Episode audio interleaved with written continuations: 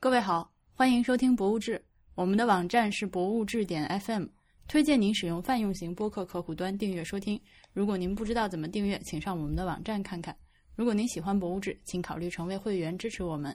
入会请您访问博物志点 FM 斜杠 member。大家好，我是婉莹。大家好，我是大黄。大家好，我是小艾。今天我们有很多小的 mini topic，啊先先说一个，就是呃蛮久的事情了。我几个月之前去余德耀美术馆，然后、呃第一次去就摔了，就过去可能好多年来摔的最狠的一跤。这个呢，完全是美术馆的问题，我 需要在节目里面吐槽一下，不然我憋得难受。好啊，好啊。嗯、就是它那个美术馆呢有一个展厅在二楼，它是这样，就我尽量用语言来描述，它是一个感应的门，就你走过去之后，人走近之后，那个双开门会向两边打开。嗯呃，进门之前地上确实写了“小心台阶”，嗯但是问题是，它那个门打开之后，从那个门槛儿到台阶的位子，大概只有十几公分，就是不到一个脚的宽度的。所以，当你按照一个正常的过门的速度往那边走的时候，你很有可能门打开，一脚踩过去，你正好踩在那个棱上，然后就摔倒了。就是台阶是你从高处到低处是吧？对，它是下一个台阶儿，但是那个台阶儿就是刚打开门一点点就是台阶儿，根本就来不及给你看。那基本就可以理解成是，打比方就是你坐电梯，开了电梯门出去就是一往下的台阶。呃，对，有点那种感觉，嗯，嗯，对，就是这个意思。然后我摔的就是就啪的一下儿，就就膝盖疼了好长时间，都摔肿了。然后回来，我我就把那个门就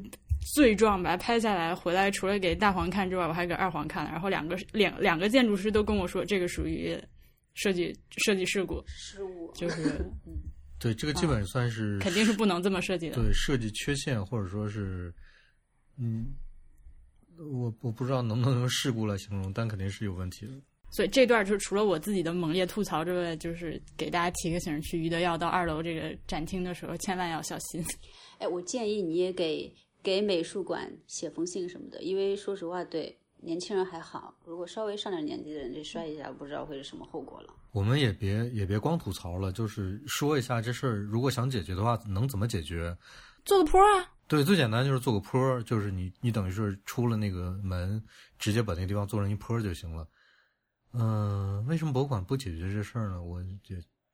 也挺困扰的。那比较难的处理方法当然是说，首先就是你最好有可能就是在一开始不出现这个问题嘛，然后就是你总要想办法找平。你既然不能把整个的地面都抬起来和那个门槛儿一样高的话，那就做个坡儿呗。嗯，或者你哪怕做台阶的话，让人有一个缓冲的空间，就是出来走一两步再是台阶儿，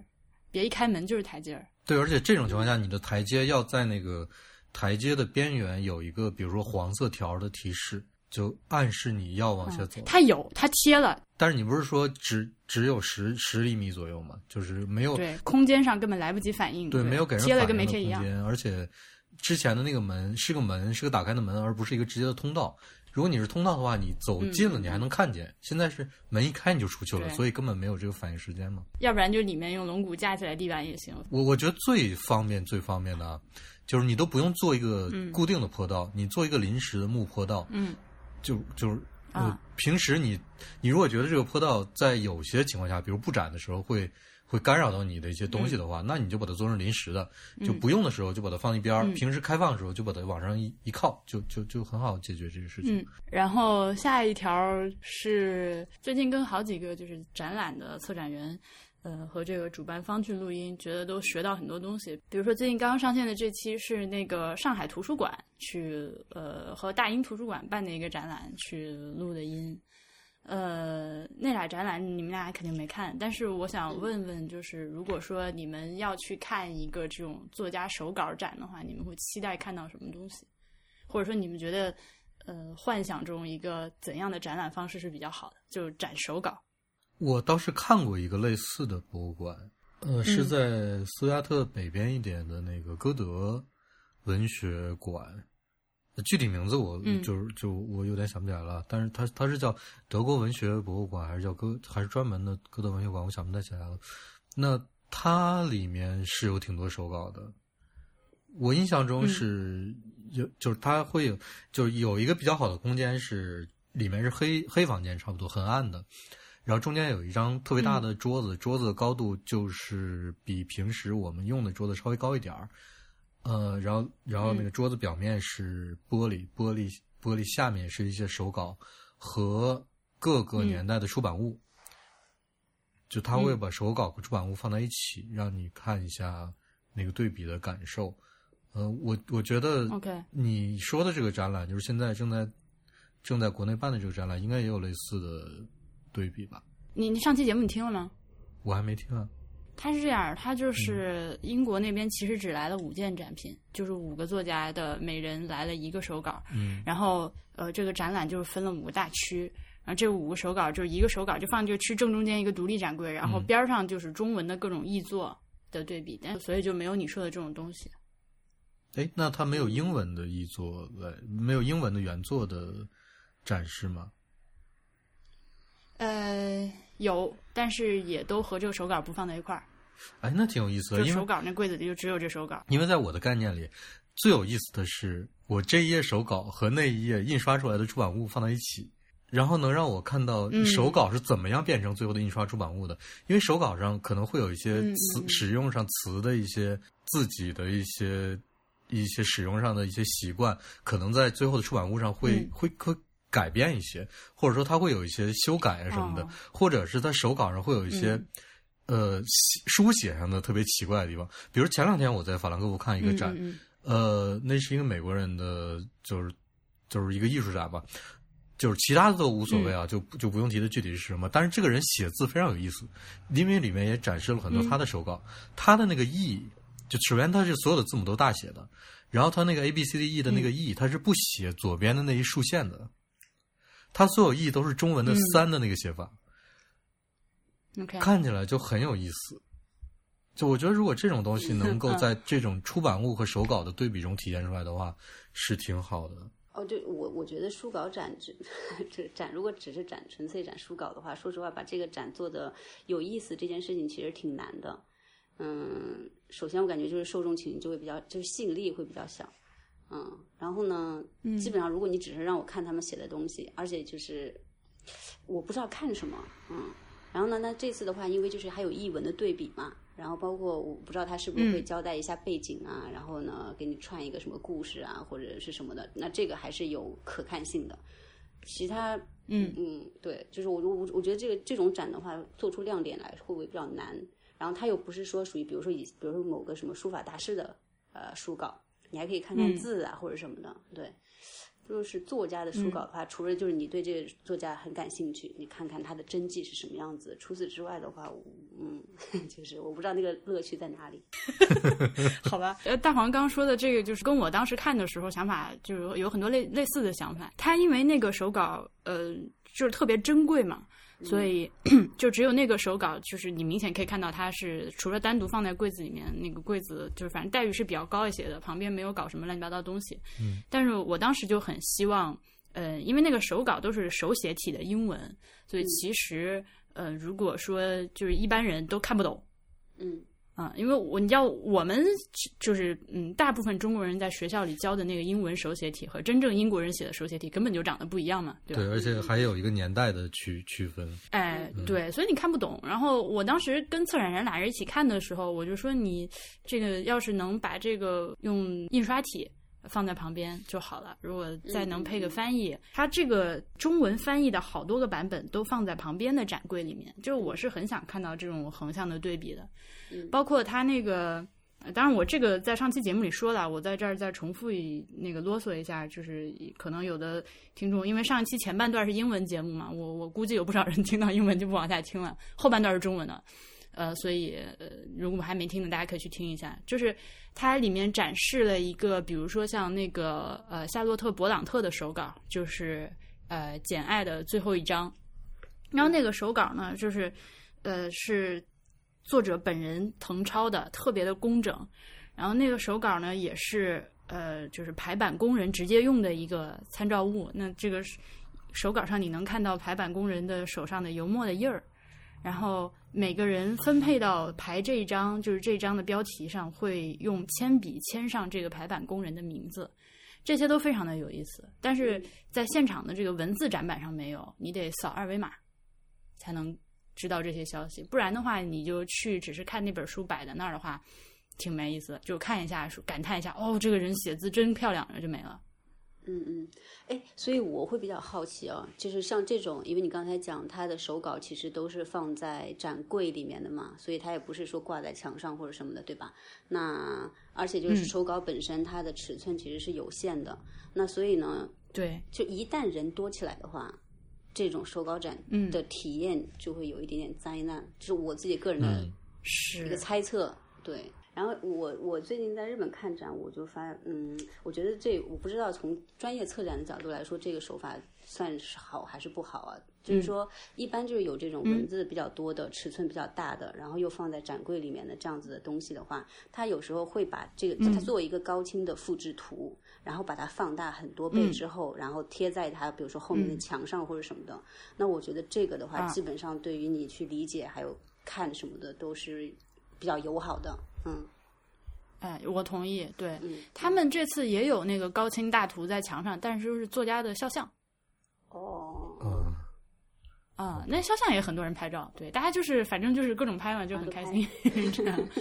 嗯，对。那这个说到手稿展，有一个展览我没看到的，但是我知道他办的很好的，就是去年大英图书馆也是大英图书馆办的。嗯，呃，去年大英图书馆办了一个那个《哈利波特魔法世界》展。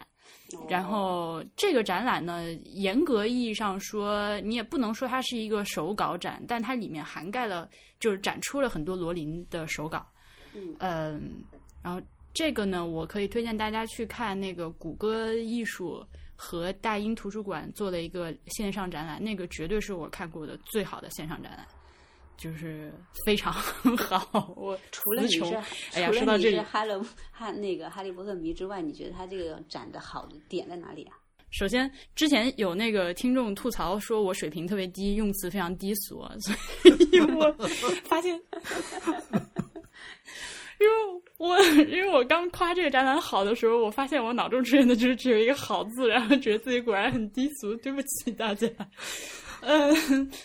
它这个展览是这样的，这个展览呢，就是，呃，它是一个魔法世界，就是以哈利波特作为一个引子，然后去展出了很多就是中世纪欧洲，呃呃，包括甚至中世纪以前，呃，那个欧洲的这个魔法的历史，嗯，是穿插了好几样东西，一个是罗琳的手稿，一个是大英图书馆里面珍藏的这个古代欧洲和魔法相关的卷轴，呃，什么那个手卷，呃，和那个古书古画。然后还有一部分展品是来自英国的一个魔法博物馆，呃，里面有展出了很多就是巫师他们用的一些用具，还有什么熬魔药的锅啊之类这些东西。然后还有一些就是画家就是以哈利波特为中心主题专门创作的一些插画。它这个呃 section 就是这个展览分区的方式是按照科目，就是哈利波特他那个学校里面不是要教各种各样的科目嘛？比如说，呃，是什么占星术啊、魔药啊、变形啊、咒语啊这种，它是分科目一个一个来展出的。比如说我们魔药课，呃呃，就是给你展示一下干锅，展示一下熬魔药的各种原材料，是中草药是吗？樱草药工具，嗯，一些药方子，然后还有罗琳画自己画的写的手稿，就是非常的。完完满的一个感觉，然后方方面面就是有实物有文字，然后呃网站上的这个就是那个在线展览里面这些东西也都有。然后我是因为这个在线展览是前几天刚推出的，就这个展览已经完了有一段时间了，还是去年的一个展览。然后呃我是一听说这个事儿呢，就在亚马逊上买了这个展览的那个，他出了一本书，买了那个电子版，对。那个电子版非常的坑爹，因为它是彩色的排版，所以它其实不是一个就是 King Kindle 的那个，它不是 Mobi 那个格式的，它就是个 PDF 啊，字小的要死，看的我都要瞎了。但是我还是看了好几遍，因为真的很喜欢。对的，对的，我我觉得就是它是不是单纯的展文稿啊，就是要有就是扩展，就是有故事有情节在里面的话，就会比较有意思。Kindle 现在呃，好像之前很早就推出了有彩屏版的吧？是，但是那个就没有 Kindle 的意思了嘛？你要 Kindle 就是要看黑白墨水屏。我如果看 PDF，我干嘛不用 iPad 呢？iPad 秒杀 Kindle。对，但是我就是想说，他可能是出于那种考虑，所以出了一个非黑白的版本，就没有做成给 Kindle 适用于 Kindle 的这个版本。但它里面有还有很多就是那个呃呃这个这个所谓的 enhanced 呃电子书，就是加强版电子书、增强电子书。呃，这个就需要你可能用不管是呃 iPhone 还是 iPad 看会好一点。我之前下载了一个试读章节，就是那种呃插画版《哈利波特》，它里面就是特别精美的呃新画的插画，和我们小时候看的那个不一样。然后是做了一些动态的效果，嗯，反正对我来说不是不是很有吸引力，呃，但是可能对于小孩子来说会有点用，我不是很确定。嗯，嗯，我我脑我脑子里刚才过了一个东西，我现在终于抓抓住了，就是 你、嗯你说那个他没有给你 Kin 就是 Kindle 上没有给你给你一个黑白版，给的是彩色版，所以你看到的也是黑白的。但是如果他给你做了黑白的版本，和你现在预览彩色版结果看到的黑白的，不是一样的吗？不是我，因为它那个里面有很多无所没有必要的排版，你知道吗？其实它那个东西就你就给我白纸黑白纸黑字写下来是没有问题的，但是它由于可能。呃，他出了两本书，其中有一本尤其明显，就是那一本他面对的那个读者应该是稍微低龄一点了，所以他就是排版非常的花哨，然后就是这里有一块，那里有一块斜着排之类的这种。呃，就是它其实就是没有对 Kindle 呃，就是黑白版本的这个完全没有针对 Kindle 的优化，做一个具体的优化和一个版本的处理。OK，那我明白了。那它这个线上展览是一个什么形式的呢？就是呃，它有一个空间吗？嗯，你会在线上进入一个空间，然后去看各个展览位置的资料吗？哦，那倒是没有，你看一下呗。好的，那我刚刚看了，就它基本上以一个比较复杂的我们的会员通讯的版本来给我们呈现。对我为什么想到这个呢？因为之前我看到很多那个线上的所谓线上博物馆和线上展览，它都给你先虚拟出来一个嗯空间，就是整个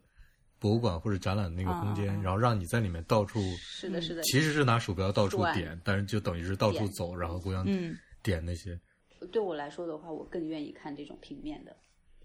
对对对，对我来说也是反而更立体。就是那种他那个反而就是难受。嗯非常难受，不知道为什么，就你为什么非要给我虚拟出一个，就是真实，就是那种有有那种是以呃，他把整个博物馆的展览的数据就体现在那个网页上了。比如说，我就是给你说常设展览，我告诉你每个展览都为每个展品都在哪儿，然后你可以去点，那个还好。就是我还勉强可以接受，但是但是另外的特展这些东西，我我觉得还是还是平面的东西给我比较好。你说到这个，我突然想起来，我居然忘了这个展览啊！刚刚那个《哈利波特》那展览只能排第二，这个最牛逼的线上展览 梁家河一个把心留住的地方。什么？哎呀，你不知道梁家河是哪儿吗？我不知道什么梁家河。梁家河，延安梁家河知知青插队故地数字博物馆，这是百度整的这个线上展览，我也把这个链接放到本期的页面上，大家可以去感受一下啊这个。哎呦，住的地方，就点开厚，重广袤的黄土高原上，有一座不起眼的小村庄。嗯，大概就是这个路子。书记曾在这里下乡插队。好的，呃，然后你打开之后，就是就电脑上看也可以，手机上看也可以。打开之后，它就是把梁家河这个地方做了一个全景的一个呃扫描，哎，反正就是非常的 cliche 啦。然后你用那个什么眼镜儿就可以去看嘛，然后可以点这个梁家河，这个里面有各种各样的景点儿，然后每一个景点都有什么故事啊，习总书记在这里做过什么，插队的时候有什么经历之类这样，啊哦，老厉害了。嗯，还还有啥补充的吗？关于手稿展？对我我有点介意那件事情，就是你说那个二维码的事情，就是我又想吐槽二维码了。就是，但是这样，你刚才说二维码那个地方的时候，我掉线了，我又重新进来的。呃，我理解是这样，就是是不是说，他手稿展示的时候，那个信息不是直接给你的，而是你要扫一个二维码，他才会给你更多的背景信息。呃，是的，我其实我不太理解为什么不把它直接做在展览里面。可能是呃，我我一种猜测啊，我觉得嗯可能是因为、呃，把那么多的信息内容全都以文字的方式，因为你只能用文字把它写下来，对吧？嗯没有别的办法。理论上说，呃，把它放在那里的话，有点太多了，字儿太多。要不然你就比如说弄个录音，让大家戴耳机，有别的办法，比如说具体到呃，比如排版工人的名字，你就把它做就单独嗯做成一个图片放在那个地方，旁边就给它解释，就是你这个东西可以做成一个所谓的展板的形式，或者以分解，对分或者分解的，就是分解图。我把这整个一张手稿嗯放放在一个展柜里面，然后后面是一个巨大的分解图，就是标出来一二三四五六嗯七八九十，每一个具体都是什么，呃，就嗯可以这么展示。就是我我觉得，反正你就一共就五张五个手稿嘛。那每一个手稿，你对这个手稿做一些具体的说明，有什么问题吗？我不觉得这个信息多啊。比如说这个纸是什么纸，然嗯后经过了哪些辗转，让这个纸现在是现在这个状态。比如说它可能边缘有磨损啊，或者边缘有嗯潮湿那种那种那种痕迹啊之类的。嗯嗯，这种嗯就我对对对，我觉得这种它有一信息都很有个有一个就是雪莱写给拜伦的诗，呃，那个那个诗就很小，那个那张纸很小，就巴掌大，然后嗯上面有那个横向折叠的痕迹。然后那个自然就跟我看说，你看这个，你注意观察它上面这个这个纸是叠过的，然后有那个呃横向折叠，然后压紧的这个痕迹，就说明它以前应该是夹在本儿里，嗯，或者是揣在口袋里随身携带的，是一个比较亲密的一个物件儿。嗯像这种东西，呃，就是我觉得是非常值得跟观众讲讲的，但是没有。嗯对啊，但是然后你就算是他就算是想观众讲，他也通过了一个二维码的方式在扩展这些信息。哎，对对对对对，这个就嗯哎，我就我我觉得跟我们以前吐槽二维码是一样的，就是我最基本的一个观点啊，就是你凭什么认为我会有一个嗯设备能来扫这个二维码，又能知道更多的东西？如果你这个展览同时又不允许嗯拍照，那不就很很很诡异吗？整个这个逻辑，就那我嗯又可以把设备拿出来扫你的二维码，我又不可以拍照，就是之类的，就是等等等等，就会带来一系列的问题。那出就跑把这些都放到一边儿，为什么你不直接把这些信息以一个更好的方式展示给我？嗯嗯嗯，这二维码真的是困扰我们很久的一个事情。对对对，嗯，那这是你提醒了我，这个展览除了二维码之外，还有一个所谓的高科技的东西，就门口摆了一个机器人。我真的特别烦这种，就是什么人工智能这那的，就是跟日本那个，就是日本不是有好多什么银行啊、什么手机店里面都用那个接客嘛？对，都导入了。对吧？然后它的功能也就是用一个非常 Siri 的一个语气给你念作家生平之类的。嗯，哎，说到这个和日本的长得很像的人儿，我那个开录节今天录节目之前五分钟，我们呃，我看到了一个呃一条新闻推送是，呃，故宫今天新上了一个娃娃，呃，一个娃娃娃，呃一个一个人偶叫什么俏格格，结果一上线就被网友喷。呃，就下线了。喷的原因是说他抄袭了某国外品牌，就是身体构造抄袭某国外品牌。呃，然后故宫淘宝店也就这个事情发了一个声明，是而且不长，我干脆念一下，是关于宫廷宝贝娃娃的知识产权说明。此款宫廷宝贝娃娃头部外观为故宫淘宝设计师原创手绘，历时三年开模打样后才磨合成功。此形象独一无二，市面上不可能有同款。娃娃的服装、头饰、花盆鞋均为故宫淘宝设计师原创设计，且独立开模打样，享有其知识产权。娃娃身体部分为合作工厂提供的其享有知识产权的结构通用身体模型（括号其实用新型专利证书专利号为……哒哒哒哒哒），呃，权利人授权我们使用该身体模型。但今天产品上市后，接到很多热心朋友的意见，认为此款娃娃身体部分跟国外某品牌娃娃的身体相似。有鉴于此，我们即刻停售此款娃娃，已经售卖出去的娃娃一律退款召回。娃娃身体部分我们将重新开模制作，感谢大家对故宫淘宝的监督。然后这个娃娃呢，它长得是一个，就是就是一个就是一个格格的造型，哥哥的造型，呃，前面有一个小齐刘海儿，撅着嘴，圆嘟嘟的，然后身体的关节是可以活动的，而且是比较灵活的那种活动关节，呃，活动幅度比较大的。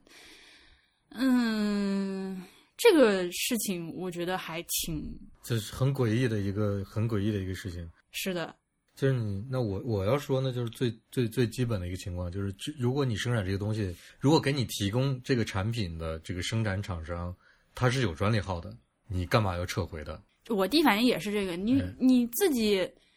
首先，脑袋是纯原创的，身体你从别人那里去呃买这个产品，然后他又是有自己的这个专利证书的，一点错也没有，嗯，我们第一反应都是这样的。于情于理于法，对都没有错。那你为什么要认怂召回这个东西？我觉得是，如果是我的话，我肯定不会召回这个东西。对，然后我们又去看了一下具体的他的那个身体部分，我们看了一下身体部分和 和某他就是网友说的某国外品牌的那个另外一个身体部分的比照，我们发现，哎，好，确实是抄袭的。是的，那么问题就来了，就是问题就转移了，就是不是说故宫的问题，也不是网友的问题，这是专利局的问题。这专利是哪儿来的？哎，不过这个专利审核确实是一项非常艰难和巨大的工作。我觉得有时候有一些纰漏，我觉得在我自己个人理解里面，嗯，这个没有办法做到十全十美。就是一个东西出来之后，你能立马就知道有没有就是世界范围内有没有相同的东西，这件事情其实是有一定难度的。嗯，但是网友的眼睛如此雪亮，已经我估计是真的是被喷到不行了，不然也不至于说干脆就准备了这么长时间那款产品就真的下线了。嗯嗯，他这个问题就是我，你虽然可以考虑到就是专利审核机构的难，就是排查的难度，但是它毕竟是个专业机构，就如果如果他都做不到能把这个东西排查出来，那要这个专利还有什么用呢？就是就是这个专利的存在，不就是一个专业的要排查所有其他情况？那即使你不能够做到百分之百，那你我起码要对你这个东西有一个专业上的一个信赖才行。现在就是出现这么一个事情，我我觉得太容易了。就那既然网友都能查出来，都能够清楚，很而且而且这个反应机制是很快的，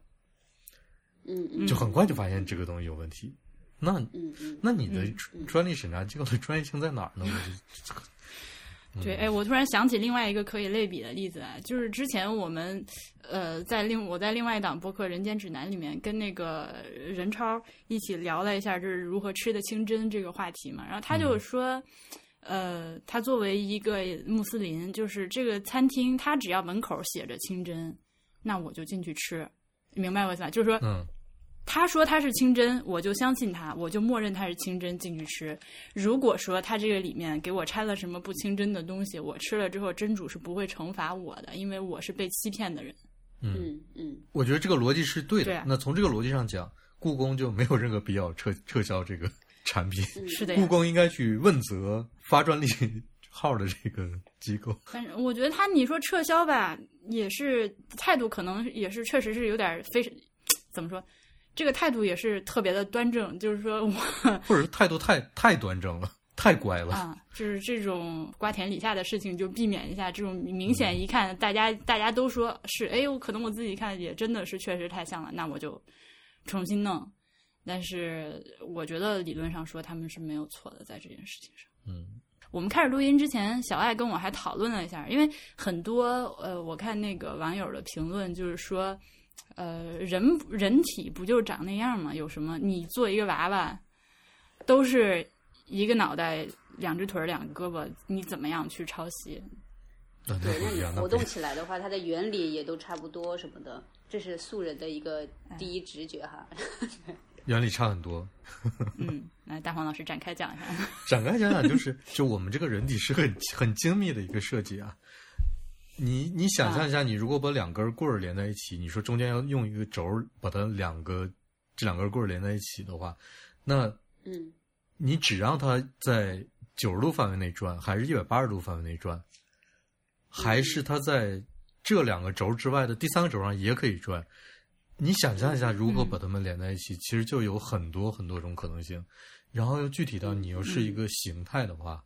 那就可能性就更多了。其实就是，而且说你人，你如果把一个人做成呃，你如果把几个连接杆件做成人的结构的话，你要想一下，人是不能随便动的，对吧？我们的膝盖只能往后哎打弯，不能往前打，往前转。嗯然后我们的脚可能也不会说，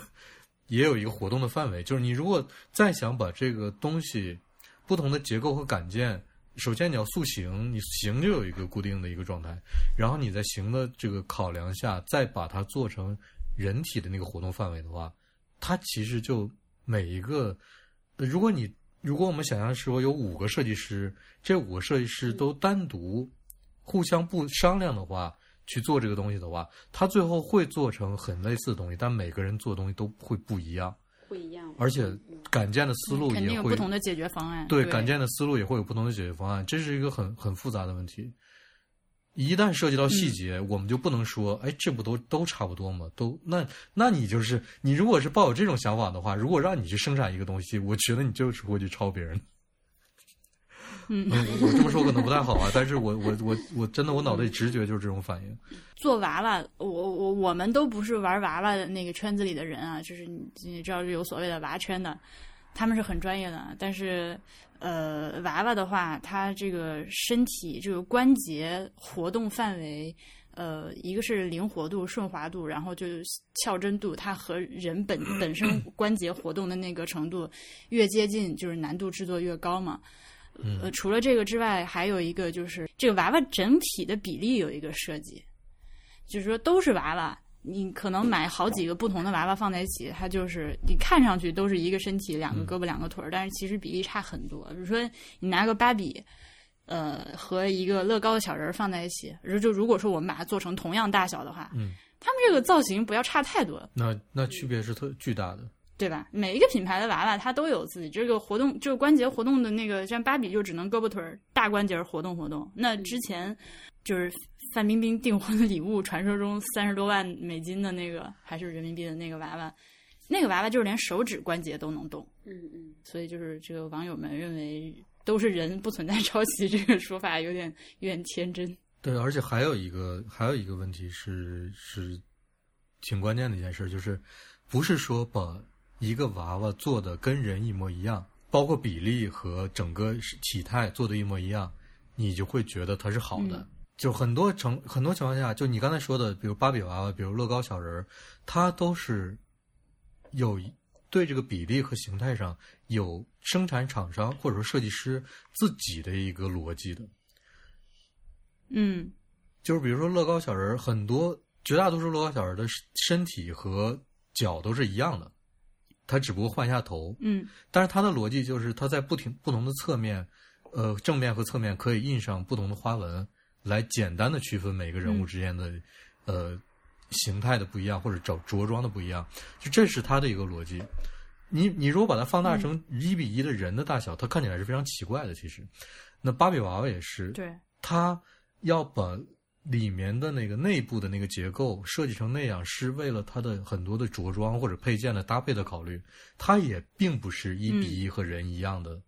这么一个设计。这么说起来的话，那故宫的那个娃娃，它本身也是一个可以换装的娃娃，是吗？对我，我想说什么呢？就是在不符不完全符合人的体态和人的结构的这种娃娃的就设计之下，你在玩起来又觉得它像一个，就你不觉得像一个像一个别的物种，你还觉得它像一个人，就它中间是有一个隔、隔着的东西，这个隔着的东西是要通过设计去解决的。比如说，这个这个娃娃可能可能真实的体型跟人差别很大，比如它会特别瘦，但是你把它穿上衣服，它就会跟人一样。就这是一个设计上的一个问题，就它不是那么容易的，不是说我我我想想解决这个问题，我就能解决这个问题，它是要大量的实验和验证来来来设计这个东西的。难以想象我们居然聊了这么半天娃娃。嗯，好，呃，然后是今天的下一个小话题，就是又是一个推荐，是是上海博物馆最近出的一本书，叫做《博物馆评论》。之前在那个朋友圈里面看到有人在预告这个的时候就特别的兴奋嘛，然后他一出来就买了。呃，事实证明这个非常的好，向大家推荐。呃，它虽然叫博物馆评论啊，就是前面有一小部分其实是一个介绍，而且是非常就这个卡斯有点过于大牛的那种介绍，什么世界博物馆协会的什么副主席啊，这个人叫安来顺儿，还有呃中国的各种大博物馆的一些介绍，这是之类的。嗯，而且写的都不是所谓的官样文章，就是他这些文章，就是如果是你对博物馆感兴趣，或者干脆就是博物馆学的学生的话，我觉得呃读下来是获益非常大的，就是纯干货。然后后面的后面的一部分呢是那个一些展览的评论，这个内容就是 if I say so myself，就是跟我们的那个会会员通讯是非常相似的。就是图文结合，然后对一个展览做一个全面的介绍和评论。内容内容是内容是也非常的值得看的，呃，尤其是它里面有很多呃高清大图，它呃有一定的有一定的收藏价值啊。当然，我这话说的，就你可以买来收藏，但是唯一的就是我不是很满意的地方是这个书太大太重了，它特别大，嗯，我来比比看，比 A 四大多少？比 A 四还要大。这个书，呃，横竖都比 A 四大个，呃，呃，竖向长零点四公分，然后横向宽出去了零点六、零点七。当然，这是我目测的，我拿张 A 四纸比比，就是它大到我的书架要特意为它挪高一格，不然都放不下。然后特别的沉，它用的是质量非常好的纸，然后厚度呢是一块钱人民币那么厚，哦，那么厚，挺重一本的，所以。对，嗯对吧？我也以为，因为我一开始听说他们要出本杂志，我想着就是一本杂志嘛，知音嘛，对吧？就没想到这么大一本。你是说一块钱的硬币是吧？那么厚？对，一块钱硬硬币的直径那么厚。那所以它就不能保证。那真厚啊！两根手指那么厚，是一本大书。然后，所以那我就很不满的就是这一点，你没法带着它出去。呃，你也不能拿在手上看，因为它太重了，就根本就不能。你比如说，我想坐在沙发上拿在手上看都不行，因为拿不动，就拿一会儿手会很疼，我就只能平摊在桌上一页一页这样看。但是它又不是一个能平摊开的那种设计，它是那种你要拿手一直摁着它才能看的那个装帧。然后里面的字其实是字很多，因为它其实主要内容是文章，但是字又很小。嗯，那个页边距留的非常的大，所以这个是我对它装帧上有一些不爽的地方，就是看着很累。就明明内容非常好，所以我就正好因为那个上海其他博物馆里面，他们可能内部大家互相发的那个 PDF 的文件，我找人家要的 PDF 回来才看的，要不然这个书实在是太沉了，不知道以后会会会不会做一些改进。但是内容很好，推荐大家去买，也支持一下上海博物馆。这个呃。能出这样一本东西，其实是我觉得非常需要勇气和非常需要远见的，不是什么博物馆都愿意做这种可能吃力不讨好的事情。那他要卖多少钱？啊，七十八点四，可能是个季刊之类的。嗯，对，他肯定不会经常出啊。然后是那个江浙沪包邮，北京邮费十八块，因为 太重，太重，太重。好的，好，然后下一个下一个小话题呢，还是一个推荐，是陈履生的公众号，叫陈履生美术馆。这个陈履生是谁呢？陈履生，我上一次在博物馆相关的新闻里面，就是听说这个人的时候，是据呃，当时就是被网友吐槽的一个人，是他是国家博物馆的副馆长，然后就是在某个节目里面。好像是撒贝宁的一个节目里面，就是说让呼吁大家不要去博物馆拍照什么的，就是说在博物馆拍照其实很傻。然后就有网友挂出来他自己在博物馆里面端个端盘在那儿拍照的相片嘛之类的，就是说你这家伙自己打脸之类的。你你推荐你推荐他的公众号，然后竟然以这种方式开头，欲扬先抑好吗？所以他一开始出现在我的这个认知中是一个傻老头子这种。哎，但但这个这个之前，就是我们我们刚才节目开始之前也说了一下，这个其实大家要去看完整的节目，这个其实有点那个断章取义的意思。他并不是说在博物馆拍照很傻，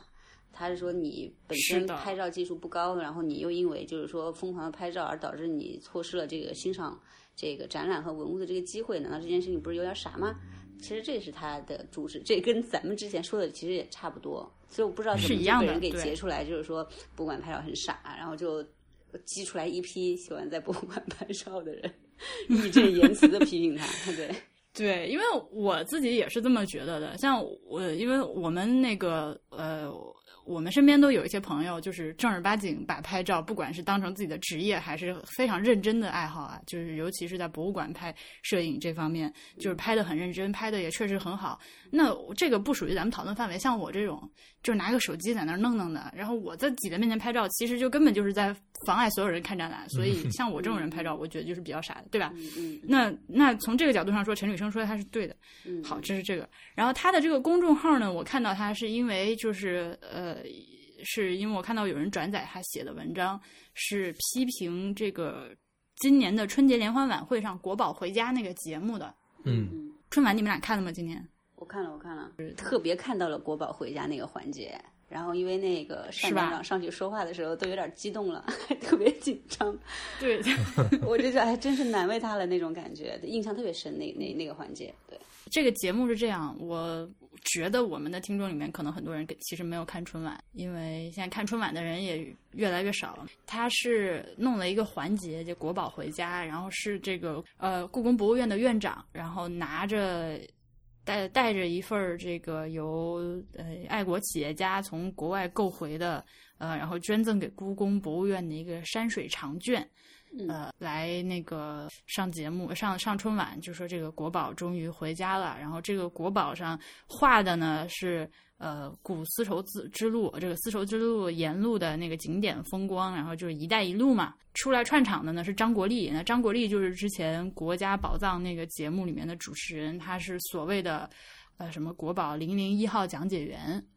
对，这样对，然后弄的也是场面非常大。然后我当时看到那篇文章呢，是呃，他写了五篇文章，以这件事情为契机写了五篇关于国宝呃的文章。嗯、我当时看到的是，首先是第二篇，他说他看到那个节目，觉得从专业的角度来讲，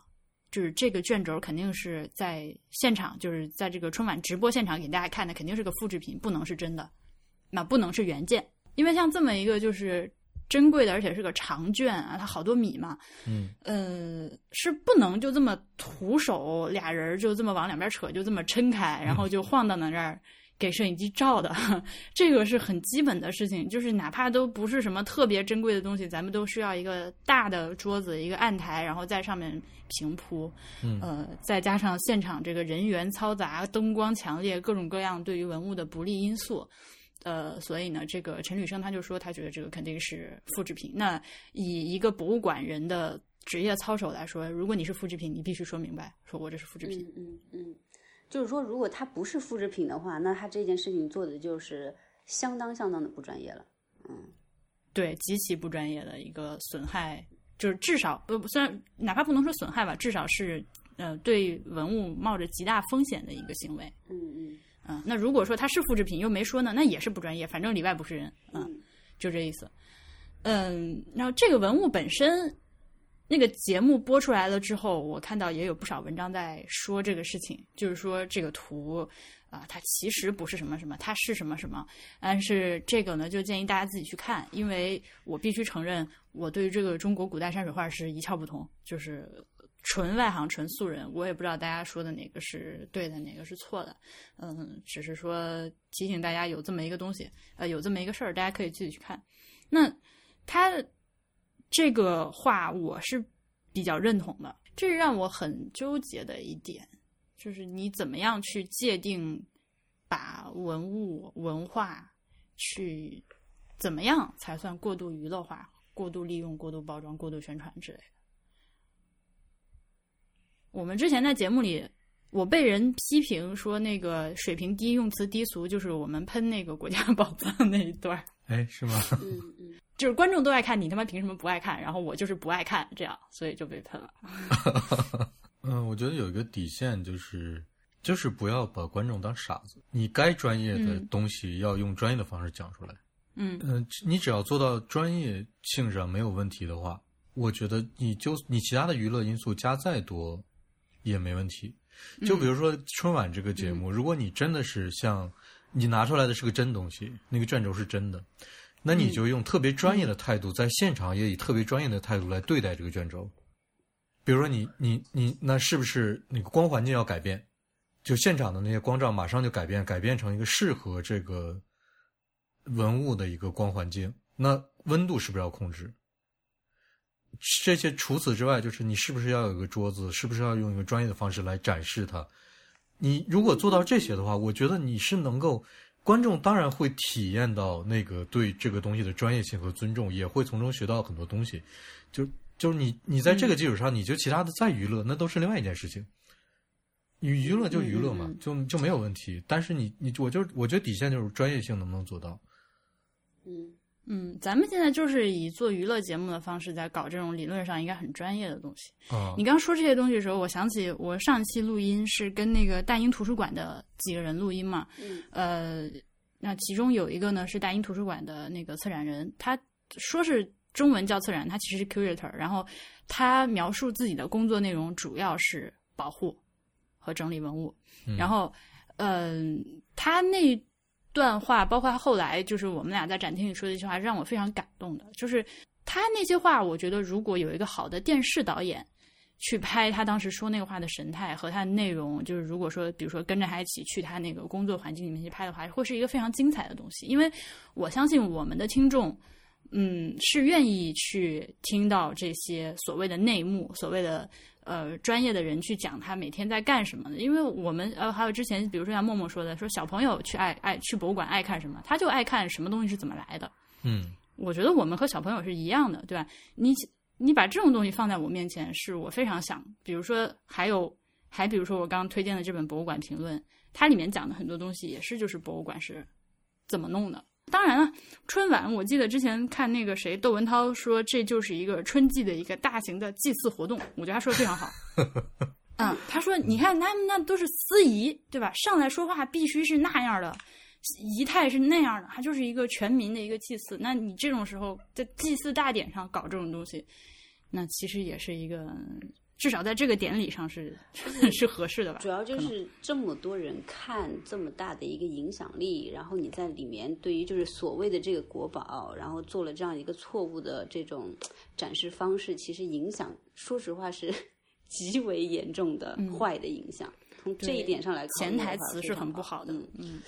而且啊，对，然后陈李生主要我我当时看就是你不是发链接给我了吗？我当时看就是其实我自己也没有这个意识，是看他那篇文章之后我才有点惊醒，就是我们国家本身就没有国宝这个概念，好像他说，因为他很哎专业嘛，他说我们本身就没有国宝这个说法，日本是有国宝的。嗯，你要查国宝的话，你查出来都是日本的文章，都是日本。我们就是，所以就国宝汉字也是一样的。可是我们就是只有就是类似于什么一级文物啊，什么二级文物这种，没有国宝就是本身就是一个非专业的词汇，对吧？对，就很虚，是一个大众传媒语境下的一个词。那对你说的这一点，也是我推荐大家去看他文章的一其中原因，就是他以从他自己的角度给所谓的国宝做了个定义，就是探讨了一下国宝这个东西到底是啥。像小爱刚刚说的日本那个，它就是其实是他们是叫文化省还是什么，嗯、就是给那些最最珍贵的日本的呃那个实体的呃文物物件编了一个目录，然后上了这个目录的就是所谓的国宝。对对，然后有一些相应的呃，就是比如说储藏它、展览它，就会都会有一些相应的规定了。那咱们这儿是没有这个所谓的国宝的，只有说几级文物、几级文物，然后一级文物里面最那个什么的，有一些限制出境的。嗯嗯，呃，如果说是我们非要去画这个线的话，可能哦，这些这些限制出境的这些真的很厉害了，都不得了了的这种东西，我们可以呃，或许可以把这些东西叫做国宝。他只是提出这么一个说法，我觉得还是，嗯，有时候这种较真儿还是必要的吧。呃，我们经常听到一些导游嘛，带那个旅游团进到什么故宫里面，那个进到珍宝馆，或者说是进到国家博物馆里面啊，这里面每一件都是宝贝，价值连城，就会说这种话。嗯 其实适合 对吧？适合说我们国宝怎样怎样是一个思路。对对对，就价值连城，价值在哪儿？就具体是什么价值，嗯请你告告诉我。可能就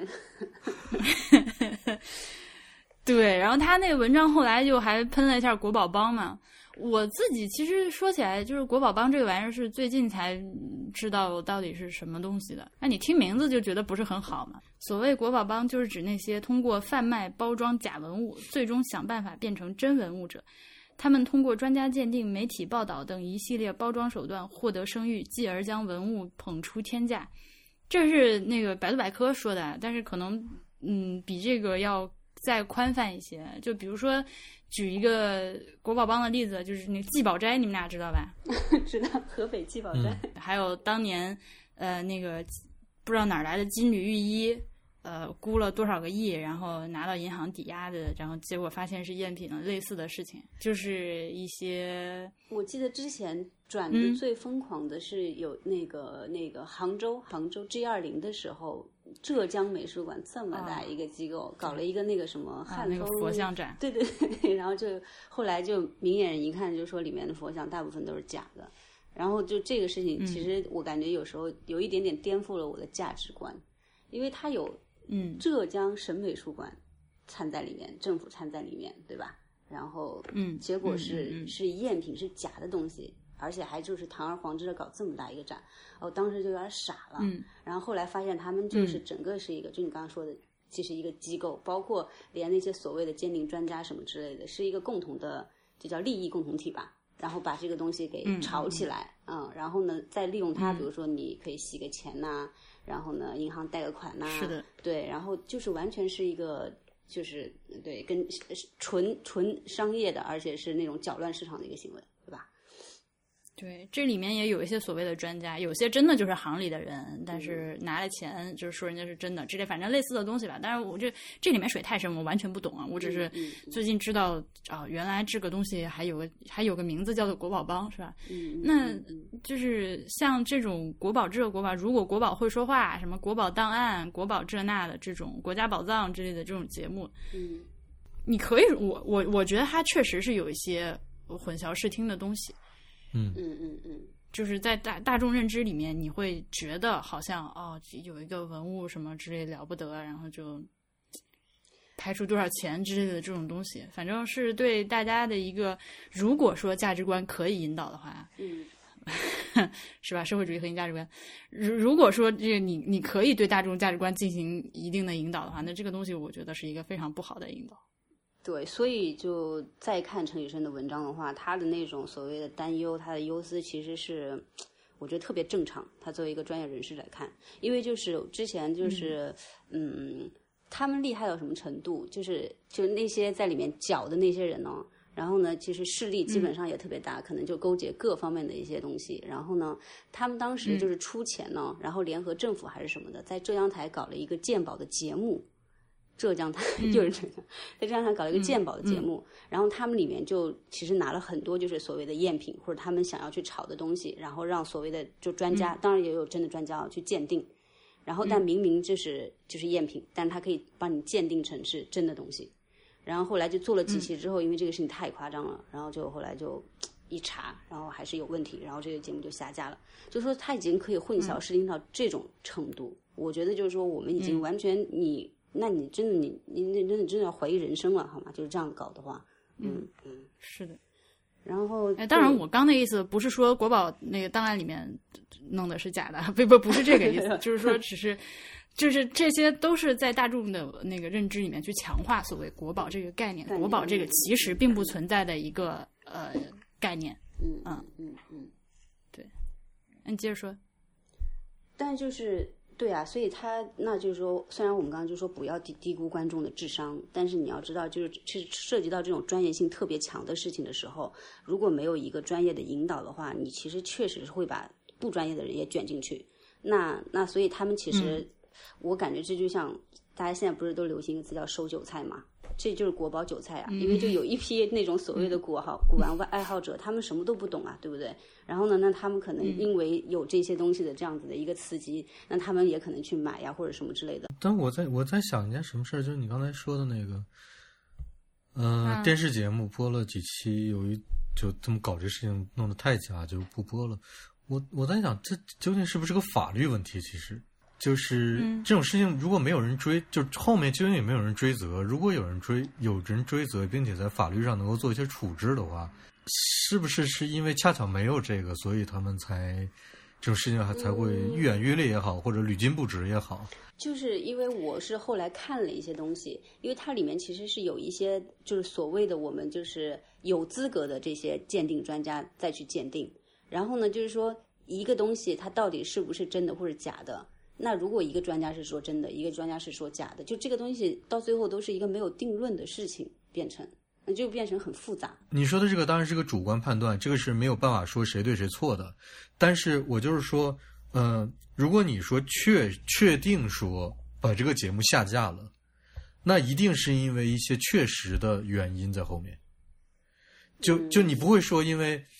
几有几个几个领导也好，几个人也好在下面看争议的东西啊，嗯，啊，我觉得这个东西。他怎么能说是真的？我都能看出来是假的，赶快把它下下架。就你肯定不是这种原因，那那背后的原因必然是说，你你你会发现说，那节目组是不是跟这些专家有暗箱操作。你如果发现了这些事情，我觉得这些才是下架的原因。那如果你发现了这些的话，那那这明显是个法律问题啊，在外人的角度是没有办法对他下个定论的。就我只是在想，就他是不是其实本质上还是涉及到一个法律问题诈骗呗。你如果说非要给他就是定一个可能的罪名的话，像这种就是。联合诈骗。对，嗯因为文物鉴定本来就是，除非是那种